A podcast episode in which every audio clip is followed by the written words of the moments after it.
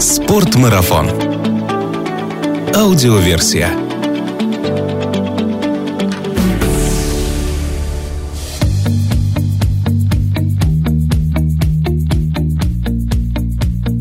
Привет всем слушателям подкаста «Спорт-марафон Аудиоверсия» и зрителям онлайн-телеканала «Спорт-марафон ТВ». Меня зовут Артур Ахметов, и мы записываем очередной подкаст в прямом эфире. Напомню, что наши зрители могут задавать свои вопросы нашему гостю. Для этого у нас есть чат к этой трансляции. Если вы увидите, что я смотрю в эту сторону, я не отвлекаюсь, просто на втором экране у меня как раз чат трансляции. Уверен, что многие узнали на экране рядом со мной трехкратного чемпиона России, четырехкратного чемпиона мира по версии и ЕААА, четырехкратного чемпиона Москвы по альпинизму, кандидата в мастера спорта, обладателя четырех золотых ледорубов и двух хрустальных пиков, амбассадора спортмарафона Дмитрия Головченко. Дмитрий, привет. Привет, привет, рад видеть. Как у тебя дела, как настроение, как проводишь свое время в режиме самоизоляции? Да все хорошо, как-то уже привык, и теперь вот с ужасом жду, когда она закончится, это ж придется выходить на улицу, а уже...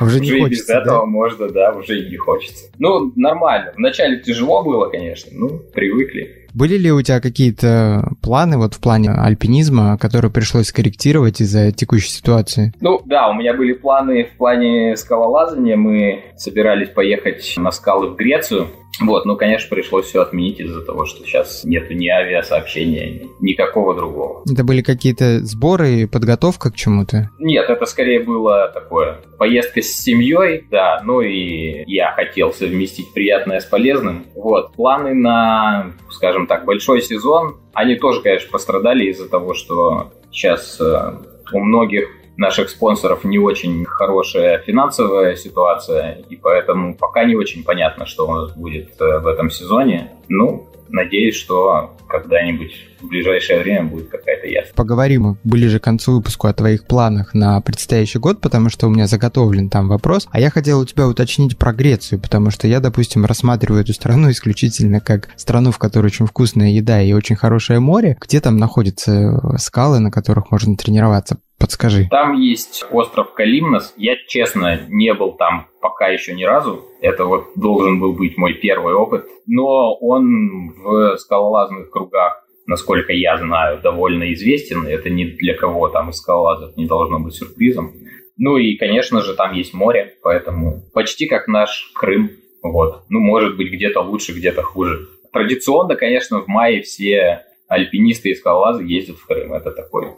Ну, я был больше десятка раз, не знаю уж сколько. Запомню название этого места в Греции и почитаю про него. Скажи, пожалуйста, чуть больше года прошло с того момента, когда ты совместно со своим напарником Сергеем Ниловым взошел на восточную стену Жанну. Хочется ненадолго вернуться к этой теме. Подскажи, чем был уникален ваш с Сергеем маршрут? Почему вы пошли именно его? Ну, это вообще, в принципе, это была непройденная стена, и Жанну... Давайте уж начнем с того, что Жанну для там, российского альпиниста, особенно для россиянина, ну, скажем так, примерно моего возраста, это очень легендарная и знаковая вершина, потому что в две тысячи четвёртом году сильнейшая, наверное, команда там, двухтысячных годов, которую, в принципе, только можно представить, которую собрал Александр Одинцов, она прошла... Возможно, до сих пор самый сложный маршрут в Гималаях по северной стене, директ северной стены. И за это получили международный золотой ледоруб. В прошлый раз мы обсуждали. Для меня это, ну, до сих пор я вот считаю, что это самый такой заслуженный золотой ледоруб из, из всех, которые когда-либо там кому-то выдавали. То есть это было событие такое, там фильм классный есть про это восхождение, и там, который мы смотрели все, наверное, там много раз, много десятков. Я там, не знаю, наизусть знаю эти фразы, мы там, когда ходили на Мустак, цитировали оттуда фразы. Ну, то есть это такое очень знаковое вообще восхождение, и все, что с ним связано, это такое большое событие. А потом в две тысячи седьмом году еще... Там другой наш легендарный альпинист Валерий Бабанов в двойке с Сергеем Капановым тоже прошли новый маршрут вдвоем в альпийском стиле, в очень таком быстром и э, в очень красивом стиле. Вот, они прошли северо-восточный гребень. Ну, тоже это такое большое событие. Они там номинировались на «Хрустальный пик», на «Золотой ледоруб», по-моему, тоже номинировались. Ну, то есть это тоже такое было большое... То есть все знали про это восхождение. Поэтому, когда речь идет о Жанну, вот у, у российских альпинистов обязательно что-нибудь такое щелкает. Это такой момент э, есть у всех. Какое-то время назад, уже получается там больше двух лет назад, мне пришло сообщение просто в почту, что от режиссера документальных фильмов из Польши, зовут ее Лиза Кубарска, что она хочет снять фильм про Жанну, и не хотим ли мы поехать в экспедицию про, про этот фильм. Ей нужны альпинисты там. Сколько ты думал после поступления этого предложения? Ну, нисколько, нисколько. Ну, я, конечно, для... Я позвонил Сереге, вот, ну так, чтобы просто на всякий случай уточнить, нет ли у него каких-то там предубеждений или чего-то. Ну, конечно, мы не думали. Ну, то есть сразу же мы написали, что да, конечно, мы готовы. Вот, и потом мы стали, когда э, обсуждать, ну, то есть до этого еще, на самом деле, мы знали, что восточная стена, Жанну, она не пройдена. То есть у нас там в две тысячи четырнадцатом году украинская двойка сходила на соседнюю вершину, Никита Балабанов и Миша Фомин. Мы с ними встречались здесь, в Москве, они получали «Хрустальный пик» тоже. И они нам показали фотографию окрестных вершин, и была видна восточная стена Жанну. И мы увидели, насколько она большая, красивая. Мы выяснили, или что она там не пройдена, и было бы, наверное, неплохо, чтобы кто-то это сделал. И, конечно, потом, когда вот эта возможность появилась, естественно, мы там быстренько ответили, что мы готовы. По прошествии года какие воспоминания и самые яркие впечатления остались от этого восхождения? Мне очень понравилась вообще вся экспедиция, ход. Он у нас такой был немножко драматичный, скажем так. У нас там не все сложилось так, как мы планировали. Но в целом как-то вот такое общее ощущение в итоге оставшееся. Я могу сказать, что у меня есть по прошествии вот этой экспедиции, у меня есть очень хорошие друзья в Польше. То есть я вот могу прям не задумываясь ехать в Польшу, мне ни отели не нужны, ничего не нужно. То есть я вот знаю точно, что больше всегда я могу найти людей, которые мне помогут. Там много пошло не так, как планировалось. Изначально ожидали, что мы, у нас времени будет больше, мы там акклиматизируемся лучше. Мы ожидали, что мы втроем полезем, полезли вдвоем. Но в целом спуск это отдельная там история. Про него много сказано, там и много шуток уже есть на этот счет. Что это там, возможно, самый долгий спуск в истории альпинизма. Ну, не знаю, это все самого, но один из самых это точно. Есть такая премия в альпинизме, самый, самый долгий спуск? Нет, ну, не знаю. Может быть, когда-нибудь ее, да, кто-нибудь придумает, и мы будем одними из, из номинантов, это уж точно. Нет, такой нет премии, конечно, не знаю. Мне кажется, что из-за того, что, ну, как-то вот гора такая особенная, у нас ощущение вот только, когда я вспоминаю и вообще там думаю о том, вот, об этой экспедиции, самые положительные. То есть я вот был бы рад вернуться еще раз, пережить вот это. Хотя, в принципе, каких-то планов по тому, чтобы вернуться и все же долезть маршрут, который которые вот мы хотели пролезть, их нет. То есть у нас пока другие планы. Это было самое сложное восхождение в твоей практике, или ты не назовешь его самым сложным? Не назову это, наверное, самым сложным техническим восхождением, но оно было в комплексе, наверное, да, самым сложным. Просто потому, что у нас многое пошло не так, как планировалось. То есть оно вот, ну, в совокупности вот этих вещей, да, оно было самым сложным. В альпинизме очень часто случается так, что все идет не по плану.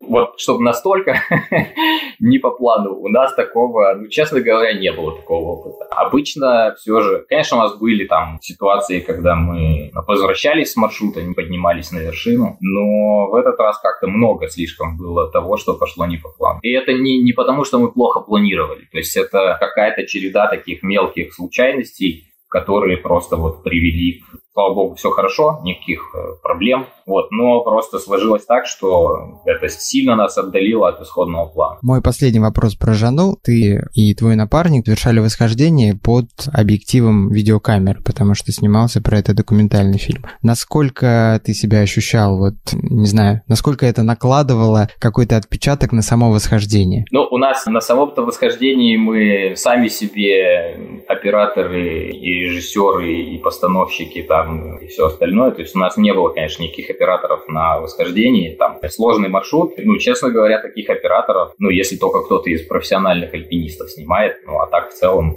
я не знаю.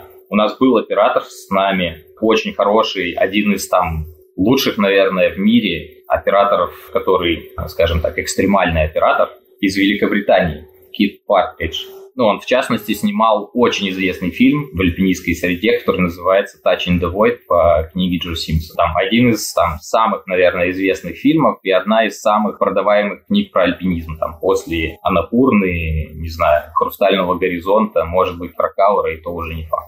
Ну вот, и, соответственно, вот он снимал вот тот фильм, который там получил огромное число премий. Ну и вообще, в принципе, это человек, который в операторском мире очень известный. Даже он не отказался, но он не, не стал подниматься с нами даже на плато, передовой базовый лагерь, на плато перед там, восточной стеной. Ну вот он уже сказал, что туда для него подниматься уже рискованно, хотя при этом он там, не знаю, на Эверест, допустим, ходил. То есть он ну, человек, который там был много где, снимал, не знаю, в Гренландии, в Антарктиде, в каких-то джунглях, в каких-то пещерах, ну, везде. То есть он такой. И вот снимал фильм про горы, был в Андах долго, они там, и в долгий съемочный процесс. Ну, то есть, в принципе, человек очень хорошо знакомый там с горами и ничего не боящийся, но вот он не стал. Поэтому на восхождении мы себе сами снимаем, у нас ничего не менялось. То есть все, что касается процесса съемок, это было, скажем так, до восхождения. Ну, не знаю, из такого, что прям не мешает, но это, скажем так, немножко, конечно, меняет текущую ситуацию, потому что, ну, допустим, мы там, когда прилетели на вертолете, мы летели из Катманду, вот поближе в деревню Гунца, и мы высадились, люди приезжают, ожидаешь, что там их выйдут, встретят, поздороваются, что-то должно происходить, люди вокруг. Получилось, что вот процесс вот этот вот прилета, он был частью фильма важной. И вот вся съемочная группа, она стояла вокруг вертолета, и все люди, которые там наблюдали прилет, жители этой деревни, тоже стояли там где-то за спиной съемочной группы, и никто к нам не подошел. Это было, ну, не, не просто немножко, это было сильно странно и непривычно, нас как-то не предупредили, что это будет так. И мы вроде как прилетели, нас вроде как, ну, должны были ждать, мы все-таки одна там большая команда, но при этом никто к нам не подходит, все стоят за своими, спрятавшись за своими камерами. Ну, то есть они не спрятались, конечно, они там делали свое дело, но вот такое первое ощущение, что, ну, как-то странно, мы вроде прилетели, никто не здоровается, что происходит? Ну, то есть такие какие-то моменты. Но потом, конечно, привыкли, и в целом, ну, нет, я не могу сказать, что там... Это же документальный фильм, не игровой, поэтому в целом они, ну, просто снимали... А фильм уже вышел? Или мы еще не можем его посмотреть? Фильм должен был уже выйти, но сейчас там текущая ситуация в мире, она его немножечко отложила, да, на полку. Вот, хотя, да, по плану он должен был... То есть он уже готов, я его фильм-то видел, и он сейчас должен... Сейчас начинается, должна была начаться череда всяких кинофестивалей документального кино, и он должен был быть участником нескольких этих фестивалей. Ну, очевидно, что все подвинулось, и поэтому и премьеру фильма тоже отодвинули. Понятно, с Жанну разобрались, будем ожидать фильм. Посмотрим обязательно, как это было. Давай перейдем к той теме, которую мы на сегодня заявили. Хочется поговорить о том, зачем альпинисту нужен альп-клуб. Вот первый вопрос по этому поводу у меня к тебе. Известны ли тебе примеры, когда какие-нибудь выдающиеся альпинисты за время всей своей карьеры не были членами ни одного альп-клуба? Известны такие примеры. Любой альпинист, не относящийся к советской школе, не был членом ни, ни одного альп-клуба. То есть это наша российская такая история? Да. Ну, у нас, смотрите, есть большой очень альп-клуб, в котором там миллионы членов э, состоят в Германии. Ну, то есть это, скажем так, все равно я бы назвал это такой нашей советской, российской спецификой, потому что среди западных альпинистов, ну, или там очень восточных, которых, ну, знаменитых не так много, чем меньше, чем западных, таких людей, которые бы там состояли в альп-клубе и там ездили на сборы с клубами или еще что-то, таких людей практически нет. По крайней мере, ну, да, я не знаю. Почему у нас в стране это получило такое распространение? По какой причине? Почему у нас в стране это получило такое распространение? По какой причине? Ну, во-первых, мне кажется, что идея-то очень хорошая. Я бы скорее спрашивал, почему у них это не получилось. Почему у них это не получилось? На мой взгляд, вот, ладно, ну, про них сложно отвечать, поэтому я все же на первый буду отвечать вопрос. Идея очень хорошая.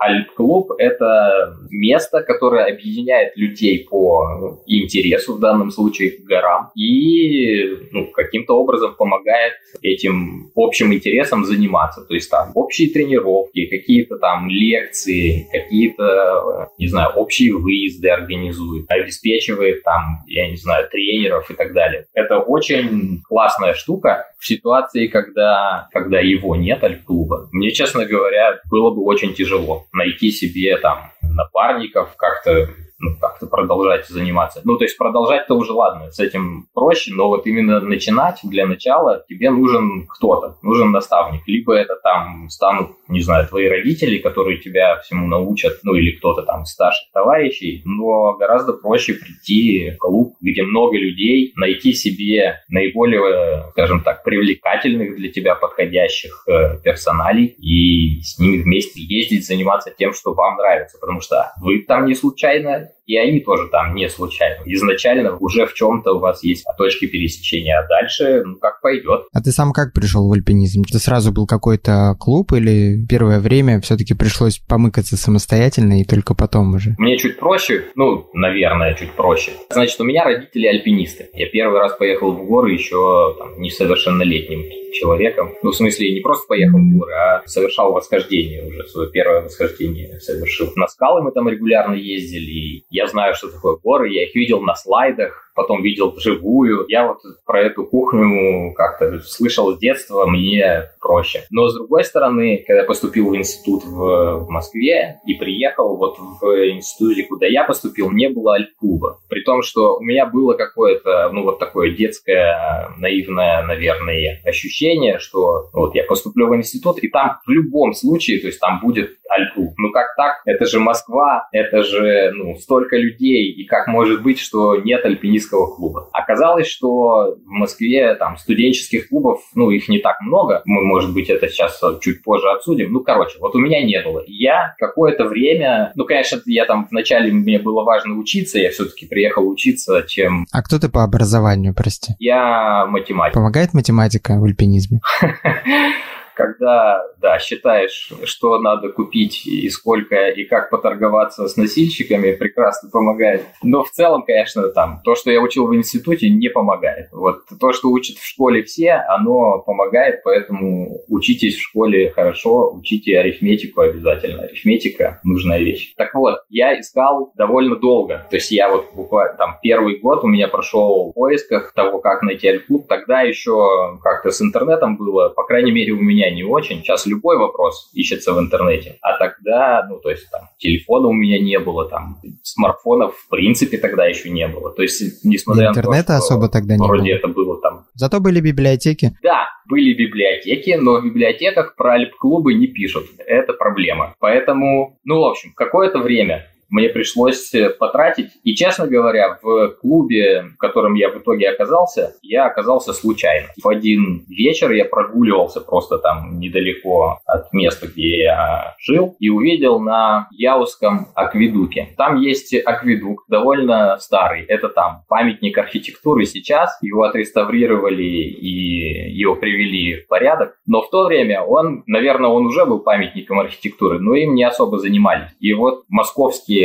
альпинисты и скалолазы там тренировались лазить. Просто с веревками лазили по ним. Он для этого подходил очень неплохо. И я встретил там двоих ребят, просил, кто они такие, откуда они, где занимаются. Они сказали, что вот мы из клуба Демченко, приходи. Ну и так я вот попал в, в наш клуб. В каком году это было? Это был две тысячи второй год. С того момента уже восемнадцать лет ты состоишь в одном клубе, и ты такой однолюб в плане клуба. Я, да, и не планирую менять. Мне очень нравится наш клуб. И, ну, я знаю, что некоторые члены нашего клуба, они как раз пришли из других клубов. Честно говоря, я не знаю, кто бы от нас уходил.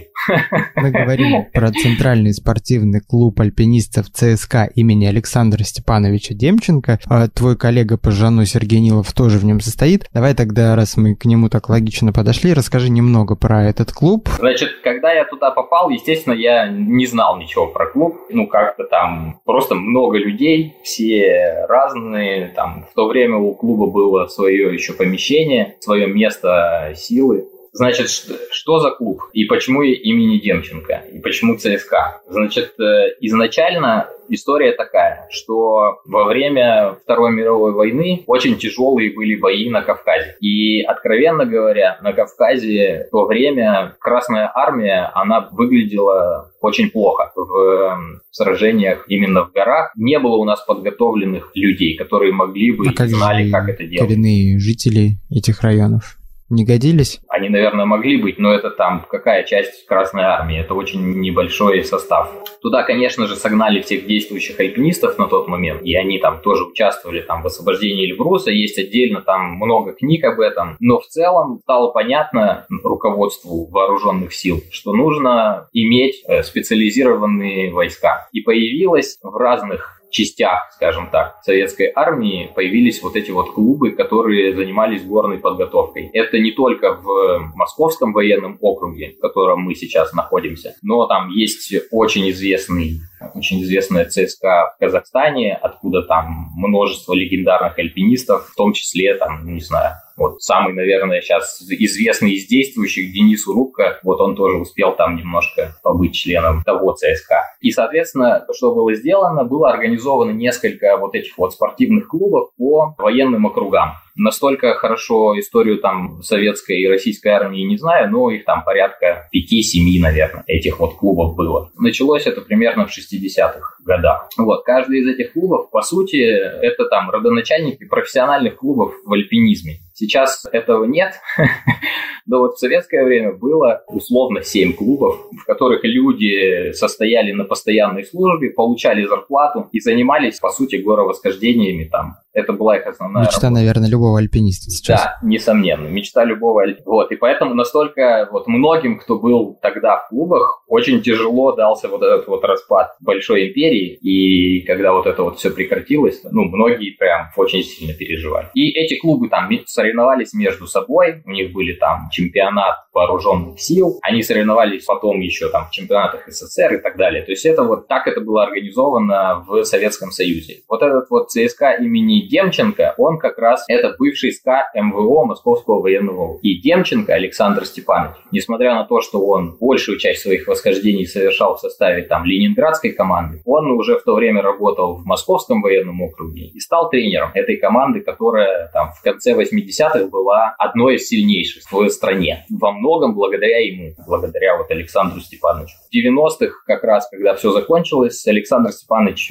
в, рано в девяностых, в девяносто втором, кажется, году он скончался, и какое-то время все развалилось, но в двухтысячном году, двадцать третьего февраля, считается день рождения клуба, двадцать третьего февраля двухтысячного года, его воспитанники, в частности, наш постоянный и единственный президент все это время Виктор Геннадьевич Володин, организовали вот этот вот спортивный клуб, назвали его Центральный спортивный клуб альпинистов, когда-то он был армией, сейчас он альпинистов, имени Александра Степановича Демченко. Я пришел в этот клуб не потому, что я знал всю эту историю, а просто потому, что ребята, которых я увидел, сказали, вот приходи по такому-то адресу.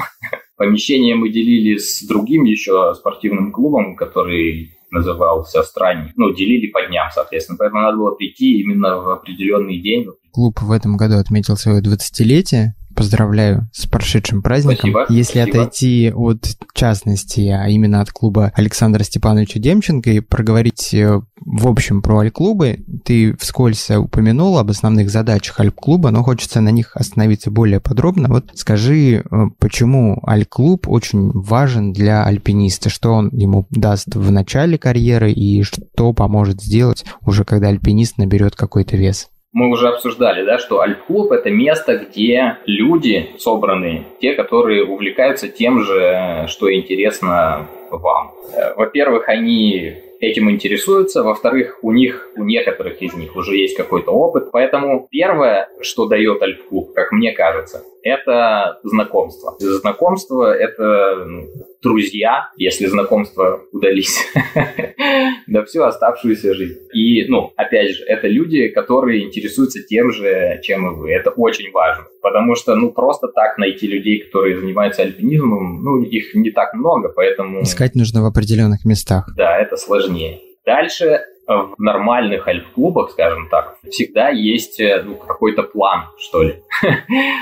того, как работать с молодежью, и вообще того, зачем они существуют, какая их цель, то есть они ну, знают, для чего они существуют, то есть есть там, не знаю, скажем так, руководство клуба, которое представляет, какие у клуба задачи. Задачи клуба – это развивать альпинизм, привлекать больше людей. Ладно, скажем так, клубы, о которых мы сейчас говорим, это не коммерческие организации, да, есть э, какие-то коммерческие клубы, наверное, у которых цели заработать денег, ну, то есть у любой коммерческой организации цель заработать денег. Клуб, про который там клуб Демченко или там студенческие клубы, которые существуют под у Демченко там двадцать лет. Альп-клуб эм гэ у, ну не знаю, сколько он существует, ну очень давно, ну точно больше двадцати, скажем так. Ну или там, вот у нас, по сути, в Москве есть три самых сильных студенческих альп-клуба. Если мы клуб Демченко исключаем, он не студенческий, а вот студенческие это там энергетический институт, авиационный и эм гэ у. Для студента, конечно, там в какой-то коммерческий клуб, ну довольно тяжело себе позволить, и поэтому мы говорим про некоммерческие организации. И цель альп-клубов – объединять людей, интересующихся альпинизмом, и, ну, по сути, развивать, обучать, давать навыки, азы альпинизма. В альп-клубе обязательно есть инструктора, обязательно есть организованные альпинистские выезды, так называемые сборы, когда, ну вот сейчас, допустим, наш клуб должен был быть в Крыму, потому что майские праздники все альп-клубы Москвы, ладно, большинство, обязательно проводят в Крыму. Это, ну, это традиция уже гораздо больше, чем двадцатилетняя там. По результатам этих сборов все клубы московские собираются где-то в одном месте в Крыму, празднуют успешно прошедшие сборы? Обычно там не так много, конечно, места, и в целом все пересекаются. Не так много там мест, куда ездят альпинисты и скалолазы. И, конечно, да, какое-то пересечение есть, но, не знаю, таким местом, где бы прям все пересекались, наверное, нет. Но вот э, соревнования «Малые горы», которые тоже проходят в это же время, а это все-таки, ну, это соревнования по скоростным восхождениям на Крымские горы, и там участвуют как раз «Малые горы», это московский чемпионат. Там участвуют э, сильнейшие альпинисты из всех альп-клубов, и вот это такое объединяющее, на мой взгляд, мероприятия, то есть я как участник клуба знаю, кто мы, самые сильнейшие спортсмены у меня в клубе, я за ними как-то тянусь, они пример мне для подражания. И то же самое в других клубах, и все как-то молодые участники, скажем так, следят за восхождениями своих старших товарищей, и потом вот эти, когда соревнования заканчиваются, все старшие товарищи собираются в одном месте там на награждение. Это всегда в очень хорошей обстановке проходит. Я, слава богу, мне тоже довелось поучаствовать несколько раз. И, ну, на мой взгляд, очень классное мероприятие и такое вот, я бы сказал, что вот объединяющие альп-клубы именно в Крыму на месте. В целом у нас есть еще в Москве несколько там соревнований, есть кубок клубов, которые проходят. Есть в конце года наш клуб проводит очень масштабные соревнования российского ИЕ, который называется «Степаныч», тоже соревнования альпинистских связок, это проходит всегда в декабре и очень масштабно, ну то есть там серьезно, приезжает очень много людей, из, из Питера обязательно, из Воронежа, москвичей много, там бывает еще и из более дальних отдаленных регионов, Волгоград, Ростов и так далее. И в целом, конечно, это тоже, все эти мероприятия, ну соревнования, они, конечно, кроме того, что ты показываешь э, свое мастерство и умение, это еще и обязательно объединяющая такая цель. Дмитрий, скажи, пожалуйста, а если вот, например, человеку просто интересны горы, ну вот как сама данность, да, вот горы его интересуют, но при этом его не интересует восхождение, может ли он стать членом клуба, просто тусоваться с, с альпинистами, да, да пожалуйста, в горы не ходить? Бывали ли такие примеры? Ну, я вот пытаюсь вспомнить кого-то, кто у нас совсем не ходил. Не знаю, мне кажется, что прям совсем не пойти, если ты поехал на сборы... Не получится, в общем. Тебе захочется, мне так кажется. Не то, что тебя там заставят. Мне кажется, ну, заставлять точно не будут. Если очень нравятся горы и хочется поехать с какой-то компанией хороших людей, ну или уж как минимум людей, которые вам не неприятны, то, конечно, записывайтесь в альп-клуб, находите себе знакомых по душе, езжайте с ними на сборы и наслаждайтесь. То есть, ну, заставлять точно никто не будет. И в целом это такая допустимая вещь. Но мне кажется просто, и вот я пытался вспомнить, я никого не помню, чтобы ну, кто-то приехал. Не, я просто потусить. Я вообще не для этого. Я не для этого сюда приехал. Да, я просто потусить. Но При этом есть там ситуации, когда ну, кто-то уже там из состоявшихся спортсменов ездит с семьями в горы. Естественно, семьи ну, просто ездят потусить, и это нормально. Да, можно, и в целом, наверное, все будут рады, если такие люди тоже будут интересующиеся горами, сделают красивые фотографии, помогут после этого, не знаю, сделать какой-нибудь репортаж, написать э, хорошую статью. Вообще, в целом, любой желающий может стать членом клуба, или для этого требуется иметь какой-то какой-то опыт восхождения, может, какие-то физические данные? Не требуется. Да, любой желающий может стать членом клуба. Клубы там, ну, как бы надо понимать, что так как это организации некоммерческие, но все равно у клуба есть какие-то расходы, и поэтому есть клубные взносы. У меня заготовлен вопрос. Я давай его сейчас задам тогда. На какие средства существует Альп-клуб? Вот наш клуб существует на клубные взносы. Клубные взносы, то есть у нас когда-то было помещение, сейчас его нету, но в том числе, то есть, ну, есть какой-то бюджет, расходный бюджет клуба. Клуб эти деньги расходует из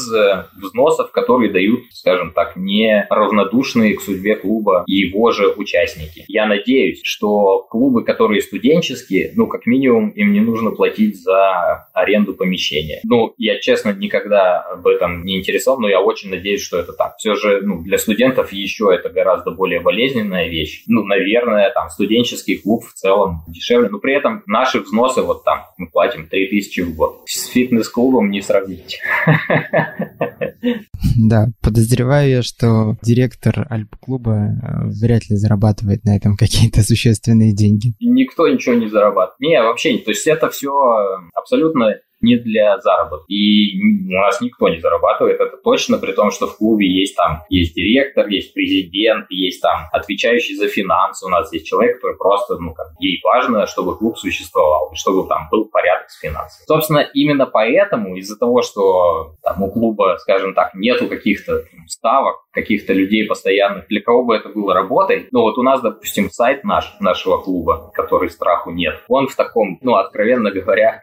Привет из девяностых, извини. Не, ну знаешь... Да, спасибо. В этом есть какой-то шанс. Я понимаю. Главная же информация, которая там содержится. Ну вот еще и как бы с информацией тоже. Она не сильно обновляется. И, ну, в общем, короче. Его можно сделать, конечно, живее, но это связано только с тем, что, что да, у нас нету каких-то там людей, кто бы занимался этим именно постоянно. И... Давай тогда вот здесь я тебе тоже задам вопрос, который связан вот с этим всем. Ты состоишь в клубе Демченко восемнадцать лет, уже, и можешь, наверное, из вот опыта этой истории сказать, насколько вообще сейчас популярны альп-клубы, насколько много приходит к вам новых членов, вообще, насколько тема альпинизма популярна среди молодежи, может быть, был какой-то пик, потом спад, как ты оценишь это? Мне кажется, что сейчас происходит определенный спад, но это лично мое мнение, и, ну, откровенно скажем, что я сейчас не самый активный участник клуба. Все же мы, скажем так, немножко выпорхнули из клуба и не сильно участвуем в его жизни. И там на сборах, допустим, клубных, ну, давно и не было. Вообще, то есть я там, у нас есть клубный чат, например, там. И, соответственно, я, ну, немножко, я все же, все же в курсе. Вот. И, как мне кажется, сейчас есть определенный спад. И, наверное, это связано, там, в частности, с тем, что там многие коммерческие организации, ну, каким-то образом себе людей переманивают. Ну, это неплохо, я ничего не имею против. То есть, ну, как, если вы... Если вам нравится коммерческий клуб, там, гиды, у нас сейчас э, много появилось сертифицированных гидов в стране. Ну, их, ладно, их немного, но их там сильно больше, чем там пятнадцать лет назад, да, или, или чем двадцать. И, ну, это тоже люди, которые имеют абсолютно там все навыки, те же самые, что инструктора альпинизма, скажем так, и, наверное, даже больше. Поэтому, ну, это люди, которым, если мы говорим про сертифицированных гидов, да, им можно доверять, и, наверное, отчасти поэтому там многие люди там выбирают вот не альп-клубы, где все-таки, ну, какая-то такая, не то чтобы рутина, но это все-таки такая больше жизнь. Это такая группа просто по, по интересам, которые там в мае поедут в Крым, они летом поедут в горы, возможно, они поедут зимой, но вот все вот это остальное время, это все же такое, там, общение, тренировки, там, если, ну, кому что. То есть есть люди, которые просто, они живут в клубе, но там на тренировки не, не ходят, допустим, или они тренируются отдельно, или еще что-то. Но, наверное, много многим интересно получить какой-то результат сразу. То есть вот он, я не знаю, нашел себе гида, съездил условно, не знаю, поднялся на высшую точку Европы или на самую красивую гору, которую ему всегда хотелось. И в целом на этом как бы его задачи выполнены и все. Наверное, когда-то люди для этого приходили в клуб, потому что они сами не способны подняться на Эльбрус. То есть они там понимают, что, наверное, нужна какая-то подготовка, нужен инструктор, а где его найти? В альп-клубе. Сейчас я подозреваю, что вот часть этих людей, она изначально в клуб не приходит, а идет сразу прямиком к сертифицированному гиду. Ну, в принципе, ситуация логичная, ситуация понятна, спрос рождает предложение, есть запрос на отдельные восхождения, появляются предложения. Да, это нормально как-то, просто, да, развитие, ну, мир просто развивается, и поэтому абсолютно нормально. Скажи, если взять твои восхождения сейчас, то какое участие в них принимает Альп-клуб? Может быть, они помогают как-то с освещением информационным, помогают с организацией, предлагают какие-то сами маршруты тебе? Сейчас, ну, мы не пользуемся помощью Альп-клуба. То есть у нас там есть знакомые, друзья в клубе, там есть старшие товарищи, Виктор Геннадьевич, наш президент, который имеет огромный опыт, и, конечно же, мы советуемся, если, если нам нужен совет, да, то есть все всегда рады помочь, то есть это вот, ну, как бы, Альп-клуб — это место, где тебе всегда рады и готовы помочь, но вот последние восхождения, такого прям участия клуба, его, ну, по сути, немного, то есть мы уже, ну, в целом э, на таком уровне ходим, что...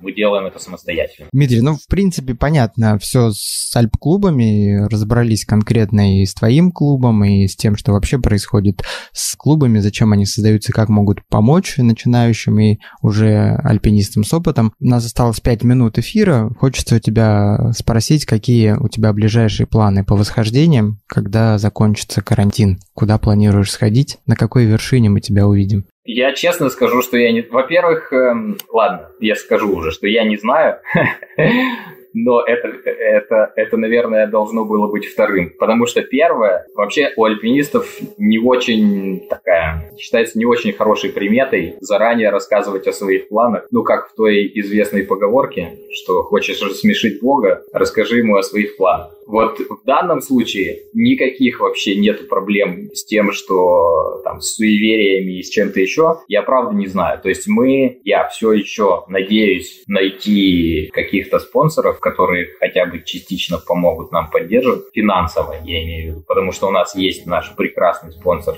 Спорт-Марафон. Угу, спасибо ему. Да, спасибо ему большое. И, конечно, в современных условиях еще очень важно найти финансовую поддержку. Пока мне это не удалось. Сейчас ситуация такая, что у многих, связанных с аутдором, ну, есть определенные проблемы. И, конечно же, вот эти все меценатства, назовем это так, это, конечно, сейчас не главный приоритет, и это понятно. Будем надеяться на лучшее. Что уж тут сказать. И мы очень-очень надеемся на лучшее. Я очень надеюсь, что это там сейчас...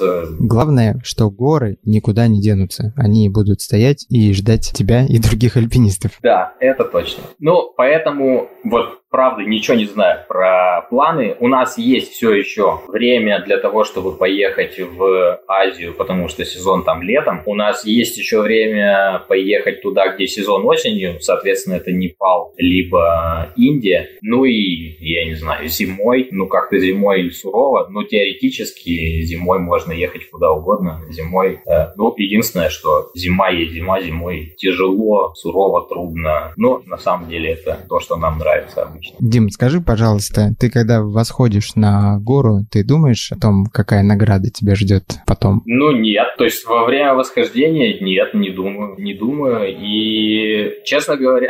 Но получить золотой ледоруб же приятно? Да, без сомнения. Без сомнения приятно, но э, вот я... уже несколько раз это говорил, я ни разу в процессе восхождения и там после восхождения я не думал, что о, вот мы сейчас сходили так, что точно нам что-то там, какую-то награду дадут. Каждый раз это какой-то сюрприз. Мне кажется всегда, что ну, кто-то еще там сходил лучше, чем мы. Даже если я про это еще не знаю, ну как-то, ну сходили, вот сходили в гору, ну классно, сходили, хорошо, сложный маршрут, все классно, но, ну, это же золотой ледоруб, это же ого, это же награда. Покажи, пожалуйста, как выглядит золотой ледоруб, потому что золотой я ледоруб. Живу, никогда его не видел. Опа. Вот золотой ледоруб. Так. Российский здесь видно надпись, интересно или нет? Надпись, видно, что там есть надпись. Видно, да, что ну есть ладно. Надпись «Золотой ледоруб». Ну а, вот и твоя фамилия, это... по-моему. Да, ну, читается. В общем, вот это российский, это ну просто, просто вот ледоруб. Просто «Золотой ледоруб». Золотой. А есть еще у меня тут, мы получали международный «Золотой ледоруб» за восхождение на Талай-Сага. И вот до этого это хоть как-то, ну то есть когда-то давно «Золотой ледоруб», который называется «Пиолет Дор», он выглядел именно так, то есть вот наш вот давали точно такие, даже на старых фотках видно. А теперь? Но потом они, да, поменяли и стали изобретательны. И вот нам дали вот такой вот, вот такой. Вот в две тысячи семнадцатом году. Это... Человек, который находится на вершине горы, по-моему. Да, именно так. У него тут э, эти ледовые инструменты, он вот забрался. А вот эта сама, сама гора, это ледовый крюк. Вот. Короче, и он, это такой есть художник и альпинист. Ну, художник-скульптор и альпинист. Зовут его Энди Паркин. Он даже когда-то сам на мини вырвался на «Золотой ледоруб». Вот. А сейчас он делает вот эти произведения, скульптуры, да, и делает их вот в основу. Вот этот вот крюк ледовый, он был найден. Он находит какое-то железо, гуляя там в предгорьях, и из них делает вот свои поделки. Это так. Отлично. Дмитрий, ну я желаю тебе, чтобы, конечно же, награды тебя находили, находили по достоинству, и желаю тебе удачных и крутых восхождений в будущем. Нам пора заканчивать. Спасибо, что нашел время Спасибо. на этот эфир, и, надеюсь, увидимся с тобой вживую, когда нам всем позволят выходить из собственных домов. Спасибо, да. Счастливо. Всем пока. Пока. Пока.